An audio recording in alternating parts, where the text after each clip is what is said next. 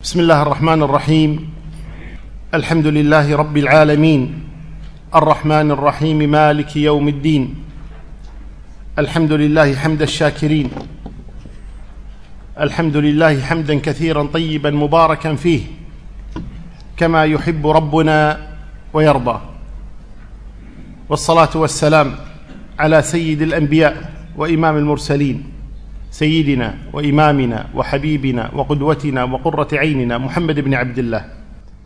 أما بعد فإن الله تبارك وتعالى كما هو معلوم لكل أحد إنما خلقنا لغاية كريمة.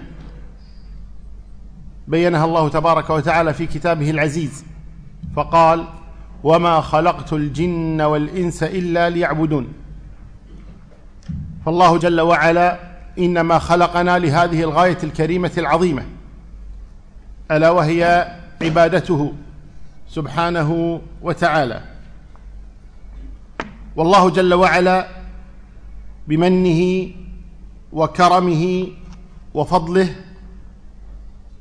بين لنا كيف نعبده. فذكر لنا محابه ومكارهه. وما يرضيه وما يغضبه. ثم بين لنا من هو ربنا سبحانه وتعالى فذكر لنا أسماءه وصفاته فعرفنا بنفسه سبحانه وتعالى. وهو ما يعبر عنه أهل العلم بأقسام التوحيد الثلاثة توحيد الألوهية وتوحيد الربوبية وتوحيد الأسماء والصفات. وبعض أهل العلم يجعل التوحيد توحيدين فيقولون توحيد الألوهية وتوحيد الربوبية. وبعضهم يعبر عنه بتوحيد القصد والطلب وتوحيد المعرفة والإثبات. على كل حال هذه تسميات والعبرة بالمسمى. العبرة بالمسمى. وهو أننا إنما نوحد ربنا جل وعلا من خلال هذه الأوجه. أولها أن نتعرف عليه سبحانه في أسمائه وصفاته. وهذه إنما نعرفها كما سيأتي من خلال كتاب ربنا أو سنة نبينا محمد صلى الله عليه وسلم. وذلك أن الله بالنسبة لنا غيب. ولا يجوز للإنسان أن يتكلم بالغيب إلا بعلم. وأما توحيد الربوبية وهو أن نعلم أن الله تبارك وتعالى هو الخالق البارئ المصور وأن الله تبارك وتعالى هو المحيي المميت الرزاق سبحانه وتعالى فهذا كذلك تدل عليه آياته ونصوص رسوله وكذا ما نراه في حياتنا الدنيا. وأما القسم الثالث وهو توحيد الألوهية وهو ما يكون من العباد تجاه ربهم سبحانه وتعالى من إفراده بالعبادة من الدعاء والقصد والطلب والرجاء والخوف والإخبات والإنابة والاستغاثة والاستعاذة وغير ذلك من الأمور. هذه هي أقسام التوحيد التي لا يمكن للعبد ابدا أن يكون موحدا لله تبارك وتعالى وهو يخل بها بل لا بد أن يعرفها وإن لم يعرفها على التفصيل لا بد أن يعرفها على التطبيق أن يطبق تطبيقا صحيحا فلا يدعو إلا الله ولا يظن أن خالقا آخر سوى الله سبحانه وتعالى. وقد دأب أهل العلم من السلف الصالح رحمهم الله تبارك وتعالى على تبيين هذه الحقيقة. وتوضيحها للناس وتعريفهم بربهم سبحانه وتعالى. فمنذ أن بدأ النبي صلى الله عليه وسلم دعوته وكذا من سبقه من الأنبياء ولكننا لا نعرف دعوتهم على التفصيل. وإن كنا نعلم علم اليقين أنهم دعوا إلى توحيد الله تبارك وتعالى بالأقسام الثلاثة. ولكننا على التفصيل إنما نعرف دعوة نبينا محمد صلى الله عليه وسلم. فعلم أصحابه وعلم أصحابه أتباعهم وهكذا دواليك حتى وصل الأمر إلينا. وقد ألف أهل العلم وجمعوا كتيبات وكتبا في هذا الأمر. وكانت لأهل العلم رسائل صغيرة أحيانا وأحيانا كبيرة في بيان التوحيد. وكان لكثير من العلماء آه، رسائل صغيرة كما صنع الطحاوي والبربهاري والصابوني أبي عثمان إسماعيل الصابوني متقدم وكذلك أحمد بن حنبل والقيرواني وغيرهم من أهل العلم. فمن مختصر ومن باسط كما صنع الطبراني وابن خزيمة وعبد الله بن أحمد وابن بطة العكبري وغيرهم من أهل العلم صنفوا في بيان التوحيد ليعلمه الناس وليعبدوا الله تبارك وتعالى على بينة من أمرهم. فحري بنا أن نستفيد على الأقل مما قام به سلفنا الصالح رحمهم الله تبارك وتعالى. ومن هذه الرسائل التي صنفها أهل العلم هذه الرسالة اللطيفة التي قدر الله تبارك وتعالى أن نختارها لهذه الجلسات التي أسأل الله تبارك وتعالى أن يجعلها مباركة وأن يجعلها نافعة. رسالة كتبها الإمام أبو محمد عبد الله بن قدامة الموفق رحمه الله تبارك وتعالى وهذه الأسرة أسرة ابن قدامة أسرة مباركة نفع الله بها الأمة وخرج منها علماء أفذاذ وهم من مكان يقال له جماعيل ويقال لواحد من الجماعيلي في فلسطين وهي أسرة اهتمت بالعلم ونفع الله بها كثيرا. ويرجع نسب هذه الأسرة إلى عمر بن الخطاب رضي الله تبارك وتعالى عنه. من أعمدة وأركان هذه الأسرة أبو محمد بن قدامة الذي جمع هذه الرسالة اللطيفة في بيان معتقد أهل السنة في ربهم واختصت هذه الرسالة بتوحيد الربوبية. وأما توحيد الألوهية وهو توحيد العبادة فألف أهل العلم فيه كتبا ضمن كتب كما صنع البخاري رحمه الله تبارك وتعالى في كتاب التوحيد حيث جمع فيه آه، توحيد الربوبية وتوحيد الألوهية وكذا صنع ابن خزيمة وغيرهما من أهل العلم. وأول من أفرد توحيد الألوهية في كتاب واهتم به واعتنى هو الإمام محمد بن عبد الوهاب رحمه الله تبارك وتعالى. وهو إنما ينقل عمن سبقه ولكنه كانت له ميزة التفصيل والإفراد.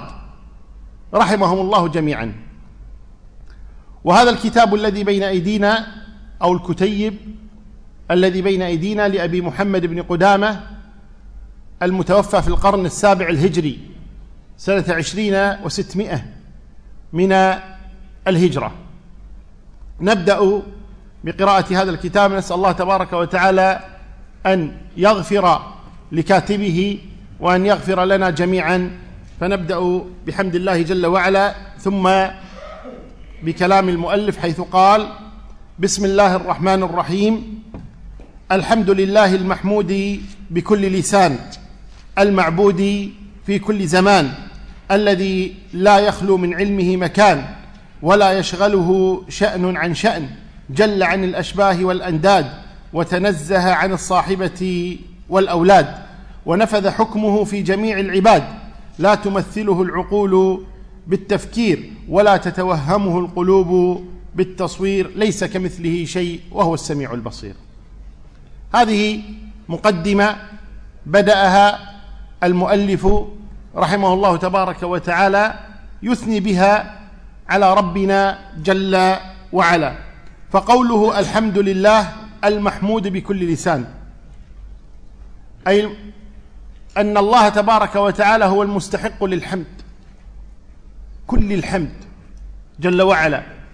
وذلك أن الله سبحانه وتعالى له صفات الكمال المطلق. فكل صفة لله تبارك وتعالى هي صفة كمال مطلق. وكل اسم من أسماء الله تبارك وتعالى يتضمن صفة كمال مطلق. لأن الله جل وعلا ليست له أسماء مجردة كما هو حال الناس بل أسماء الله لها صفات. فاسمه الرحمن وهو رحمن واسمه العظيم وهو عظيم واسمه العزيز وهو عزيز واسمه المتكبر وهو متكبر وهكذا. فكل أسمائه تدل على صفات فيه وله سبحانه وتعالى. قال المعبود في كل زمان وذلك أنه لا يخلو زمان من عباد لله تبارك وتعالى كما قال النبي صلى الله عليه وسلم لا تزال طائفة من امي من أمتي ظاهرين. فالله معبود بكل زمان سبحانه وتعالى كما قال هو الذي أرسل رسوله بالهدى ودين الحق ليظهره على الدين كله. بل لو خلا الزمان كما سيأتي في مستقبل الزمان أعاذنا الله وإياكم منه أن الأرض تخلو ممن يقول لا إله إلا الله. حتى لا يقال في الأرض الله الله. وهؤلاء شرار الخلق الذين تقوم عليهم الساعة. كما جاء في الحديث عن النبي صلى الله عليه وسلم لا تقوم الساعة إلا على شرار الخلق. حتى في ذلك الوقت الله معبود تعبده الملائكة في السماء. سبحانه وتعالى. فالقصد أن الله تبارك وتعالى معبود بكل زمان وهو أهل للعبادة. والعبادة كما قال اهل العلم هي اسم جامع لكل ما يحبه الله ويرضاه من الاقوال والافعال الظاهرة والباطنة الظاهرة أفعال الجوارح من صلاة وصيام وزكاة وحج وجهاد وأمر معروف ونهي عن منكر والباطنة أعمال القلوب من إخبات وتقوى وتوكل ويقين وما شابه ذلك من الأعمال قال الذي لا يخلو من علمه مكان وذلك أن الله تبارك وتعالى قد أحاط علمه بكل شيء وهو بكل شيء عليم سبحانه وتعالى. فلا يخلو من علمه مكان ولا تخفى عليه خافية كما قال سبحانه وتعالى وعنده مفاتح الغيب لا يعلمها إلا هو ويعلم ما في البر والبحر وما تسقط من ورقة إلا يعلمها ولا حبة في ظلمات الأرض ولا رطب ولا يابس إلا في كتاب مبين. فعلم الله تبارك وتعالى أحاط بكل شيء. لا يمكن أبدا أن يقع شيء لا يعلمه الله جل وعلا. قال ولا يشغله شأن عن شأن. سبحانه وتعالى. على كثرة الداعين وكثرة المشركين وغير ذلك فإن الله تبارك لا يشغله داع عن داع ولا مشرك عن مشرك ولا طائع عن طاع ولا عاص عن عاص. أبدا.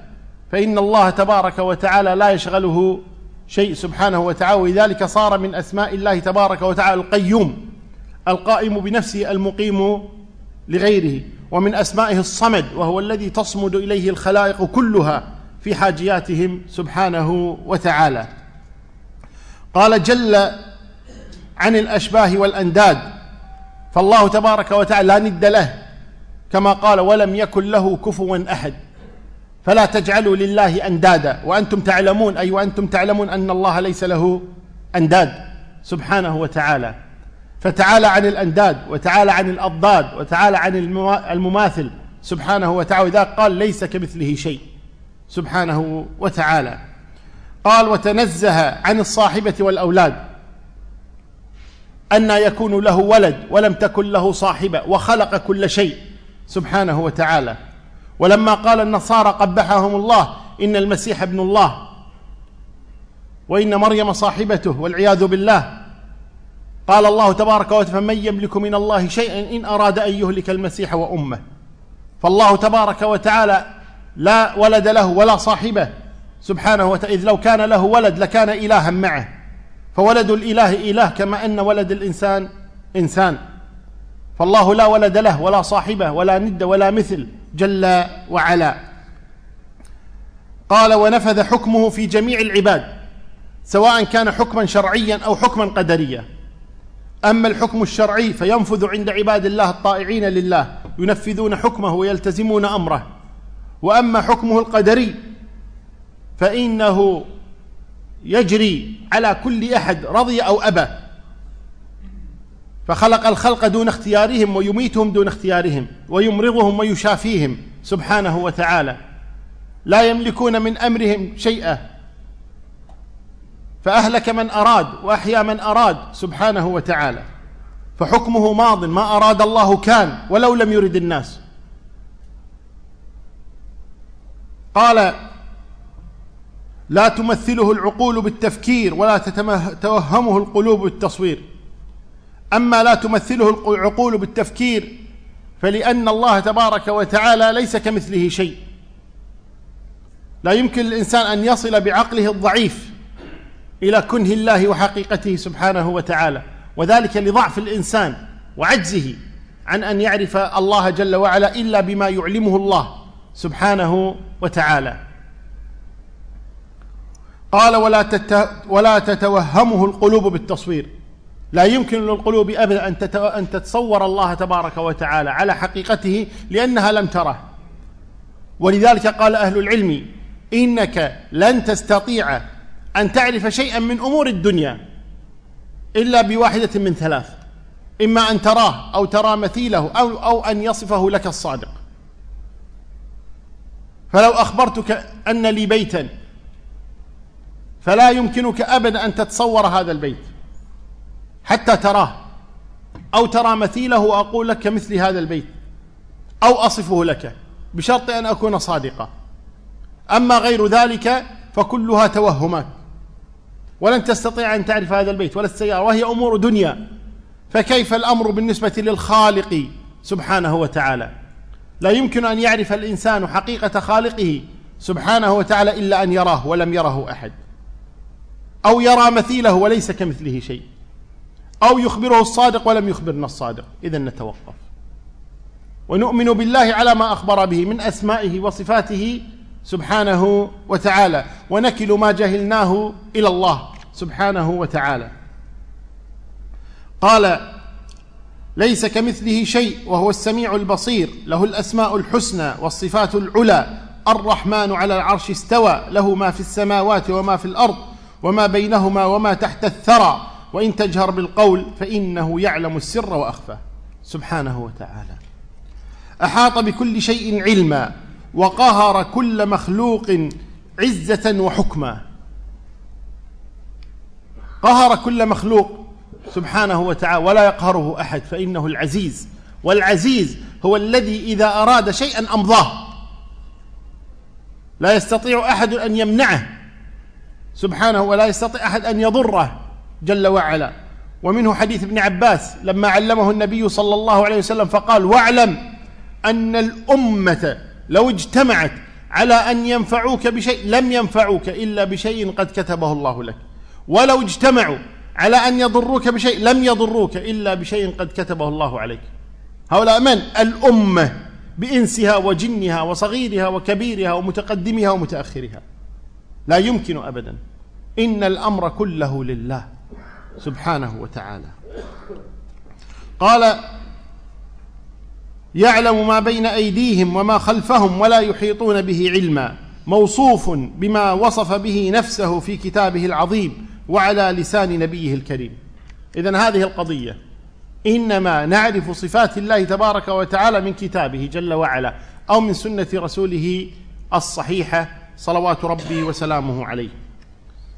قال وكل ما جاء في القرآن أو صح عن المصطفى عليه السلام صفات الرحمن وجب الإيمان به وتلقيه بالتسليم والقبول. كل ما جاء في كتاب الله أو في سنة الرسول صلى الله عليه وسلم وهنا لا بد أن نعلم أن كتاب الله تبارك وتعالى نحتاج إلى وجود الآية فقط لأن الكتاب كله صحيح. لكن سنة النبي صلى الله عليه وسلم كما هو معلوم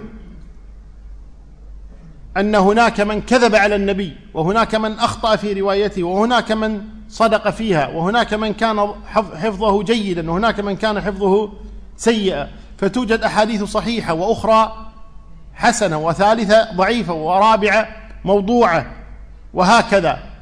فأما ما جاء في الكتاب فنأخذه ونسلم به. وأما ما جاء في السنة فلا بد أن ننظر في الصحيح منه منه فنقبله وما كان ضعيفا فنتوقف فيه.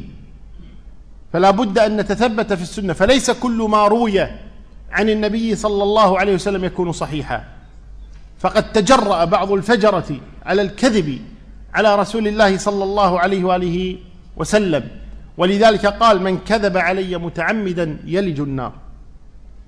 فلا بد أن نتثبت من صحة الحديث عن النبي صلوات ربه وسلامه عليه.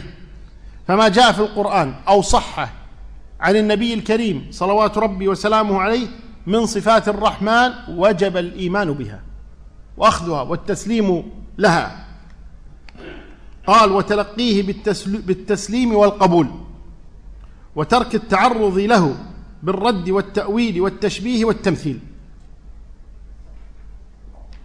لا نرد ولا نؤول ولا نمثل ولا نشبه صفات الله تبارك وتعالى بصفات الخلق جل وعلا. أما الرد فهذا واضح البطلان. وقد جاء في الحديث عن عبد الله بن مسعود عن النبي صلى الله عليه وسلم أنه قال يجمع خلق أحدكم في بطن أمه أربعين يوما نطفة ثم يكون علقة مثل ذلك ثم يكون مضغة مثل ذلك ثم ينفخ فيه الروح ثم يرسل إليه الملك فينفخ فيه الروح ويؤمر بكتب أربع بكتب أجله ورزقه وعمله وشقي أو سعيد. جاء أحد الخبث وهذا الحديث يرويه شقيق عن أبي وائل عن عبد الله بن مسعود عن النبي صلى الله عليه وسلم ويرويه عن شقيق الأعمش فقال لو حدثني به الأعمش لكذبته ولو حدثنيه علقمة لما صدقته ولو حدثنيه عبد الله بن مسعود لرددته ولو سمعته من رسول الله صلى الله عليه وسلم لقلت ما على هذا اتبعناك والعياذ بالله. فهذا رد لسنة النبي صلى الله عليه وسلم اتباعا للهوى. وهذا هو الفيصل بين أهل السنة ومخالفيهم. هنا هنا مربط الفرس. هنا الفيصل وهو أن أهل السنة عقيدتهم مبنية على النصوص. لا يعتقدون إلا بدليل. عقيدتهم مبنية على الكتاب مبنية على السنة. يستدلون ثم يعتقدون. أما أهل الباطل والضلال فإنهم يعتقدون ابتداء تبعا لأهوائهم وعقولهم الضعيفة وأهوائهم المشتتة يعتقدون. ثم بعد ذلك ينظرون في النصوص. فما وافق ظاهر النص شيئا من عقيدتهم قبلوه. كما قال الله تبارك وتعالى هو الذي أنزل عليك الكتاب منه آيات محكمات هن أم الكتاب وأخر متشابهات. فأما الذين في قلوبهم زيغ فيتبعون ما تشابه منه ابتغاء الفتنة وابتغاء تأويله. وما يعلم تأويله إلا الله والراسخون في العلم يقولون آمنا به. كل من عند ربنا. فالراسخون في العلم يقبلون ثم يعتقدون. وأصحاب الأهواء يعتقدون ثم ينظرون في النصوص. فهذا لما اعتقد أن الله لم يكتب أعمال العباد عليهم وهم في بطون أمهاتهم ورسخت هذه العقيدة في قلبه ذهب ينظر في النصوص. فلما وجد أن هذا النص لا يحتمل التأويل قام برده وقال مقولته الكفرية الشنيعة ما على هذا اتبعناك. ولذلك خالد القسري رحمه الله تبارك وتعالى قال يوما للناس في عيد أضحاهم. أيها الناس ضحوا تقبل الله أضحياتكم فإني مضح بالجعد بن درهم. فإنه يقول إن الله لم يتخذ إبراهيم خليلا ولا كلم موسى تكليما. فقام إليه وقتله. فالقصد أن الفيصل بين أهل السنة ومخالفيهم أن أهل السنة يقدمون النص ويحترمون النص ويقدسون النص ويتبعون النص. بينما أهل الأواء يريدون النص أن يكون تبعا لهم وأن, يكون وأن يكونوا هم القادة وأهواؤهم هي لها الريادة وأن النص تابع غير متبوع. ولذلك يقول ابن قدامة رحمه الله تبارك وتعالى مبينا أصل أهل السنة هنا في قوله وكل ما جاء في القرآن أو صح عن المصطفى عليه السلام من صفات الرحمن وجب الإيمان به وتلقيه بالتسليم والقبول وترك التعرض له بالرد والتأويل والتشبيه والتمثيل. إذا لا يرد ولا يؤول واختار بعض أهل العلم كلمة أخرى بدل التأويل وذلك أن كلمة التأويل تحتمل حقا وباطلا. فالتأويل قد يكون جيدا وهو بمعنى التفسير. ولذا قال النبي لابن عباس رضي الله عنهما اللهم فقهه في الدين وعلمه التأويل أي التفسير. ولذلك إمام أهل السنة في زمانه محمد بن جرير الطبري أبو جعفر رحمه الله تبارك وتعالى إنما سمى كتابه جامع البيان في تأويل آي القرآن. فالتفسير يقول أهل أهل العلم تأويلا. ولذا اختار بعض أهل العلم ومنهم الطحاوي رحمه الله تعالى وتبعه على هذا كثير من أهل العلم. أن تستخدم كلمة أن تستخدم كلمة تحريف بدل كلمة تأويل. لأن أهل السنة لا يعارضون التأويل وليسوا ضد التأويل بل هم مع التأويل الصحيح. وهو صرف اللفظ عن ظاهره بدليل راجح ظاهر. وأما التأويل المنحرف وهو صرف اللفظ عن ظاهره بدون دليل أو بدليل ضعيف. فهذا لا يقول به أهل السنة. واختاروا أن يعبر عن هذا الفعل بالتحريف بدل التأويل حتى لا يروج على ضعاف النفوس أو الجهلة. فيختار بدل كلمة التأويل كلمة التحريف وهذا صنيعهم أنهم يحرفون النصوص يصرفونها عن ظاهرها دون دليل أو بدليل مرجوح ضعيف. قال والتشبيه والتمثيل الفرق بين التشبيه والتمثيل أن التشبيه يكون لشيء موجود وأما التمثيل فقد يكون لشيء خيالي غير موجود. فالتشبيه إتباع شيء بشيء هذا يشبه هذا كمن شبه الله بخلقه كما جاء عن بعضهم كهشام بن سالم الجواليقي وهشام بن الحكم وغيرهما. أنهما كانا يقولان إن أجمل مخلوق أنت رأيه فإن الله على صورته والعياذ بالله. فيشبهون الله بخلقه سبحانه وتعالى. وأما التمثيل فهو تخيل صورة لله في الذهن. قد تكون لها ما يشابهها وقد لا يكون لها ما يشابهها. فهذا تمثيل. فهذا تمثيل فهو تخييل. فالله تبارك وتعالى لا يجوز أن يتعامل معه لا بالتشبيه ولا بالتمثيل لأنه قال ليس كمثله شيء. سبحانه وتعالى وهو السميع البصير. قال وما أشكل من ذلك وجب إثباته لفظا وترك التعرض لمعناه ونرد علمه إلى قائله ونجعل عهدته على ناقله اتباعا لطريق الراسخين في العلم. الذين أثنى الله عليهم في كتابه المبين بقوله سبحانه وتعالى والراسخون في العلم يقولون آمنا به كل من عند ربنا. إذا نؤمن بما أثبت الله تبارك وتعالى لنفسه أو أثبته له رسوله صلى الله عليه وسلم. قال وما أشكل وجب إثباته. أي ما أشكل عليك فهمه. أثبته ثم اسأل عنه عالمه كله إلى عالمه كما قال الله تبارك وتعالى فاسألوا أهل الذكر إن كنتم لا تعلمون وما غاب عنك قد يفتح الله به على غيرك وما أشكل عليك قد لا يشكل على آخرين فنكل العلم إلى عالمه وإن ضاقت الأمور فسلم ولا تبحث ولا تدقق في أمور غيبية لن تصل بها إلى نتيجة لأن الغيب سيبقى غيبه. قال وترك التعرض لمعناه. والمقصود هنا ترك التعرض لمعناه كما سيأتي أي ترك التعرض لكيفيته وحقيقته لمعناه الحقيقي والكيفية لأن الكيفيات لا نعلمها. لا نعلم الكيفيات. لماذا؟ لأن الله تبارك وتعالى غيب وصفاته بالنسبة لنا غيب. فهو أخبرنا عن صفته فآمنا ولم يخبرنا عن كيفيتها فنقف.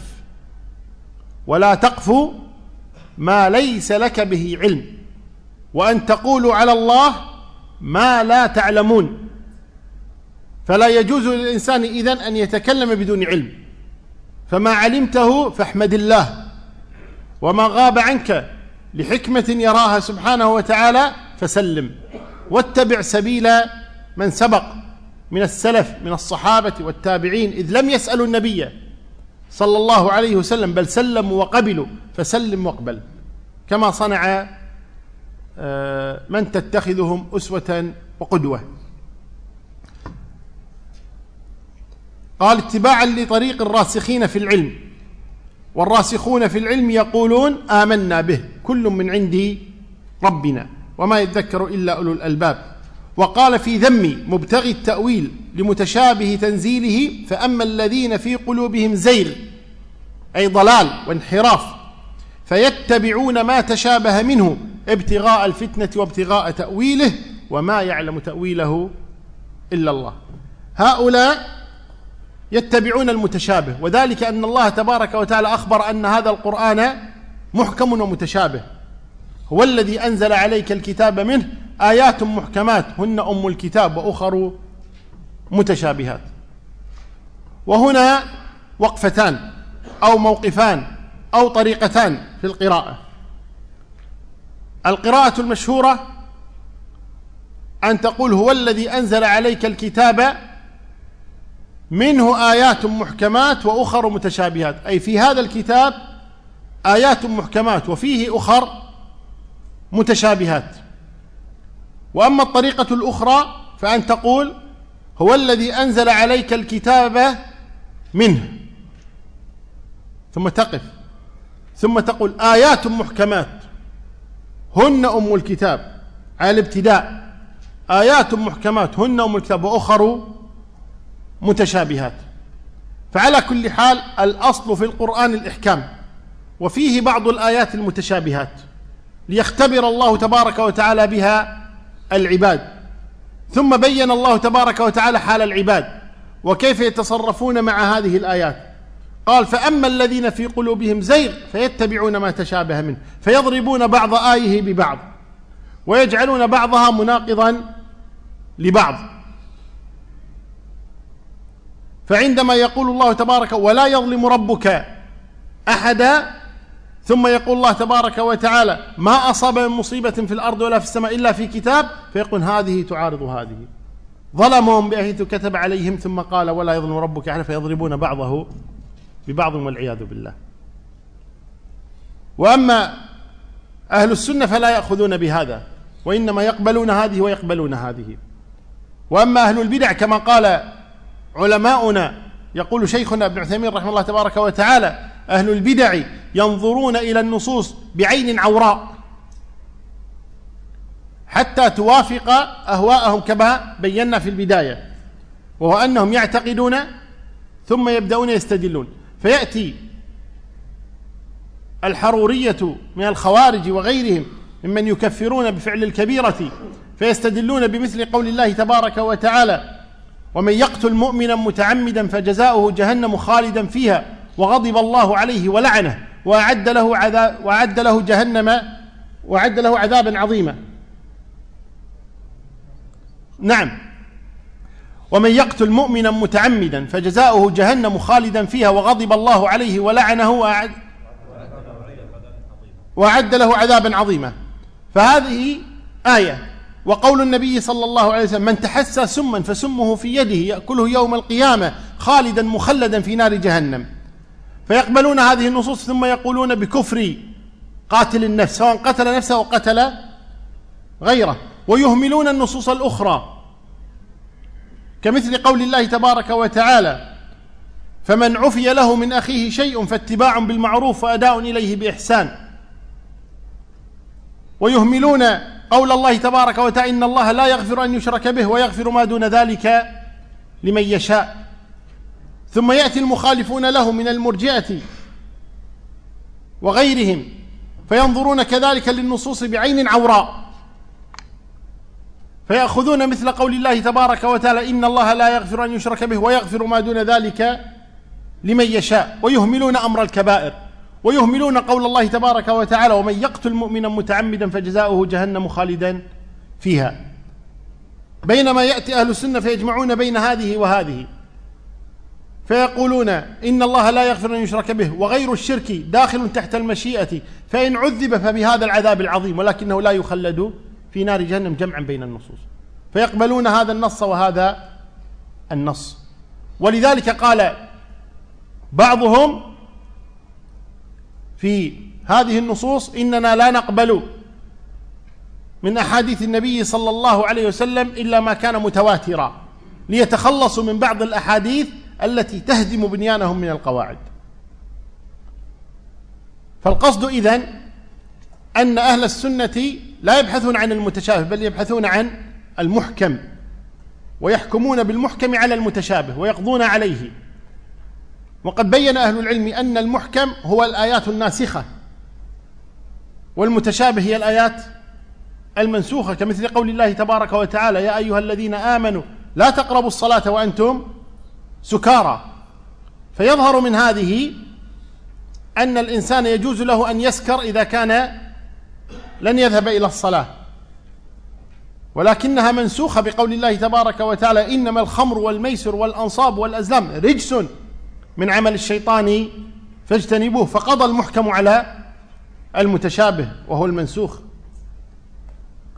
وبعض أهل العلم قال إن المحكم هي الأوامر والنواهي الواضحة من الله تبارك وتعالى والمتشابه هي التي تحتمل أكثر من معنى. فالقصد أن لأهل العلم أكثر من قول لكنهم متفقون على أن المحكم مقدم على المتشابه كما هو نص القرآن الكريم. قال فجعل ابتغاء التأويل علامة على الزيغ وقرنه باتباع الفتنة في الذم ثم حجبهم عما أملوه وقطع أطماعهم عما قصدوه بقوله وما يعلم تأويله إلا الله. والصحيح الوقف هنا. أن نقف على قوله وما يعلم تأويله إلا الله ثم تبدأ جملة جديدة والراسخون في العلم يقولون آمنا به. كل من عند ربنا. فيبقى التأويل عند الله جل وعلا. قال الإمام أحمد أبو عبد الله رحمه الله تبارك ورضي عنه في قول النبي صلى الله عليه وسلم إن الله ينزل إلى سماء الدنيا وقوله إن الله يرى في القيامة وما أشبه هذه الأحاديث نؤمن بها ونصدق بها. لا كيف ولا معنى ولا نرد شيئا منها. ونعلم أن ما جاء به الرسول حق ولا نرد على رسول الله ولا نصف الله بأكثر مما وصف به نفسه بلا حد ولا غاية. ليس كمثله شيء وهو السميع البصير. ونقول كما قال ونصفه بما وصف به نفسه. لا نتعدى ذلك. ولا يبلغه وصف الواصفين. ونؤمن بالقرآن كله محكمه ومتشابهه ولا نزيل عنه صفة من صفاته لشناعة شنعت أي في الوهم. ولا نتعدى القرآن والحديث ولا نعلم كيف كنه ذلك إلا بتصديق الرسول وتثبيت القرآن. هذه هي العقيدة إذا الصحيحه في صفات الله تبارك وتعالى. نؤمن بما جاء بالقرآن. نؤمن بما جاء بالسنة. عندما يقول الله تبارك وتعالى لنا وجاء ربك والملك صفا صفا. عندما يقول لنا النبي صلى الله عليه وسلم ينزل ربنا إلى سماء الدنيا. عندما يقول النبي صلى الله عليه وسلم إنكم سترون ربكم. وغير ذلك كثير من النصوص كما سيأتي بيان بعضها. عندما يقول الله تبارك وتعالى لنا ذلك نقول سمعنا وأطعنا وآمنا وصدقنا. ولا نخوض زيادة. ونقول كما قال الله ونقول كما قال النبي صلى الله عليه وآله وسلم نصدق ونسلم ولا نحرف ولا ننحرف بل نؤمن بهذا كله. وقال الإمام أبو عبد الله محمد بن إدريس الشافعي رحمه الله ورضي عنه آمنت بالله وبما جاء عن الله على مراد الله وآمنت برسول الله وبما جاء عن رسول الله على مراد رسول الله. كلمات طيبة. ما أجمل هذه الكلمات؟ التي لو التزمها المسلم لارتاح في عقيدته واتباعه. نؤمن بالله وبكل ما جاء عن الله على مراده سبحانه وتعالى. نؤمن بالرسول وبكل ما جاء عن الرسول على مراده صلوات ربي وسلامه عليه. قال وعلى هذا أي على هذا الأمر على كلام أحمد وعلى كلام الشافعي درج السلف وأئمة الخلف رضي الله عنهم كلهم متفقون على الإقرار والإمرار والإثبات لما ورد من الصفات. إقرار وإمرار وإثبات. إقرار قبول إمرار عدم الخوض والتفسير. إثبات أن نثبت لله ما أثبت لنفسه وما أثبته له رسوله فقط. كلمات ثلاث. تمثل عقيدة أهل السنة في الصفات. إقرار إمرار إثبات. بس انتهى الأمر. أن نقر فلا نحرف المعنى. أن نمر فلا نخوض في التفاصيل والكيفيات. أن نثبت أن لا نحرف اللفظ عن ظاهره. هكذا تكون سلفيا تكون متبعا لمن سلف رحمهم الله تبارك وتعالى. قال من غير تعرض لتأويله أي لا نؤوله على خلاف ظاهره بل نؤمن به على ظاهره. وظاهره ما يفهمه العرب إذ إن الله تبارك وتعالى إنما أنزل القرآن بلسان عربي مبين. قال وقد أمرنا بالاقتفاء لآثار وقد أمرنا بالاقتفاء لآثارهم والاهتداء بمنارهم وحذرنا المحدثات وأخبرنا أنها من الضلالات. فقال صلى الله عليه وسلم عليكم بسنتي وسنة الخلفاء الراشدين المهديين من بعدي عضوا عليها بالنواجذ وإياكم ومحدثات الأمور فإن كل محدثة بدعة وكل بدعة ضلالة. اذا كلام سلفنا رحمه الله تبارك وتعالى يبين لنا المنهج الذي يجب علينا أن نلتزم أن نلتزمه لننجو عند الله تبارك وتعالى. يقول عبد الله بن مسعود اتبعوا ولا تبتدعوا فقد كفيتم. خلاص. الأمر واضح وبين. كفاكم السلف. الصحابة رضي كيف تعاملوا مع النصوص؟ تعامل. مع النصوص. النبي كيف تعامل مع النصوص؟ تعامل. خلاص كفيتم. لا تخوضوا فيما فيما لم يخوضوا به. ولذلك ستأتينا كلمات طيبة إن شاء الله تعالى الآن نقرأها لعمر بن عبد العزيز وللدارمي. يقول عمر بن عبد العزيز رضي الله عنه قف حيث وقف القوم فإنهم عن علم وقفوا. وبصر نافذ كفوا يعني ليس عجزا ولا جهلا ولا إهمالا بل على علم وبصيرة. قال ولهم على كشف ولهم على كشفها كانوا أقوى. يعني أقوى منك على كشفها لو أرادوا. فهم أعلم باللغة وأعلم بمقاصد الشرع. وقد حضروا التنزيل مع النبي صلى الله عليه وسلم. قال وبالفضل لو كان فيها أحرى. يعني لو كان خيرا لسبقونا إليه. فلئن قلتم حدث بعدهم فما أحدثه فما أحدثه إلا من خالف هديهم ورغب عن سنتهم. خلاص ما ما في خير. الذي خالفهم ما فيه خير. لو كان خيرا لسبقونا إليه. ولذلك النبي صلى الله عليه وسلم ما قال عليكم بسنتي وسنة الخلفاء ما قالها عبثا. صلى الله عليه وسلم. وإنما قالها لنتبع قالها لنقتدي صلوات ربي وسلامه عليه؟ قال ولقد وصفوا أو ولقد وصفوا منه ما يشفي وتكلموا منه بما يكفي. فما فوقهم محسر يعني باذل ومجتهد وما دونهم مقصر. يعني الذي فوقهم لا يقبل والذي دونهم لا يقبل. هذا غلو وهذا تفريط. لقد قصر عنهم قوم فجفوا وتجاوزهم آخرون فغلوا وإنهم فيما بين ذلك لعلى هدى مستقيم.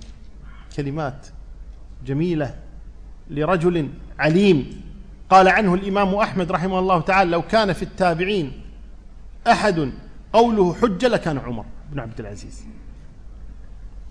وقال أبو عمر الأوزاعي أبو عمرو الأوزاعي عبد الرحمن الأوزاعي رحمه الله تعالى عليك بآثار من سلف وإن رفضك الناس وإياك وآراء الرجال وإن زخرفوه لك بالقول.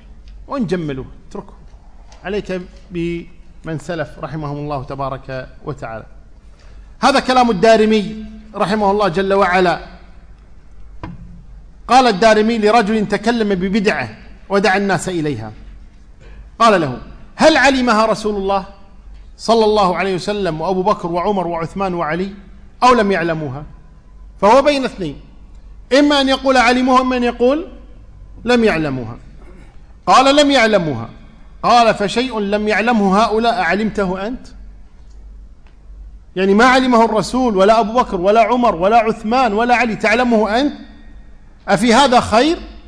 ليس في هذا خير. ففطن الرجل أنه قد وقع في حفرة عظيمة. كيف يقول مثل هذا الكلام؟ فقال الرجل فإني أقول قد علموها. غيرت رأيي. غيرت رأيي. أقلني عن كلمتي. طيب ماذا علموها؟ قال لا لم يعلموها. قال علموها عفوا. قال علموها.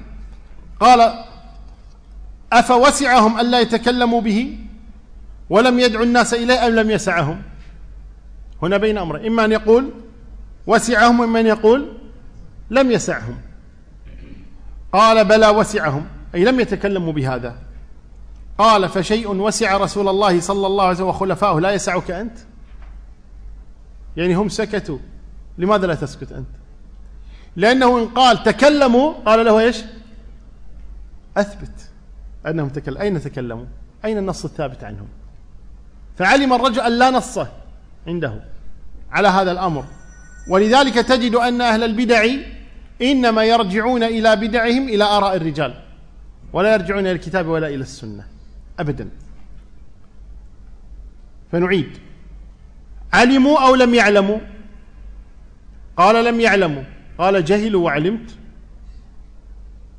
وهذه إحدى الكبر. قال إذا انتظر أعد السؤال. قال علموا أو, لا أو لم يعلموا؟ قال علموا. أخبروا أو لم يخبروا؟ إن قال أخبروا لزمه أن يثبت. وهو لا دليل عنده. إذا ما في جواب إلا إيش؟ لم يخبروا. طيب إذا لم يخبروا وسكتوا ألا يسعك ما وسعهم؟ وتسكت. خاصة وقد علمنا أن الله قال إيش؟ اليوم أكملت لكم دينكم. وقال يا أيها الرسول بلغ.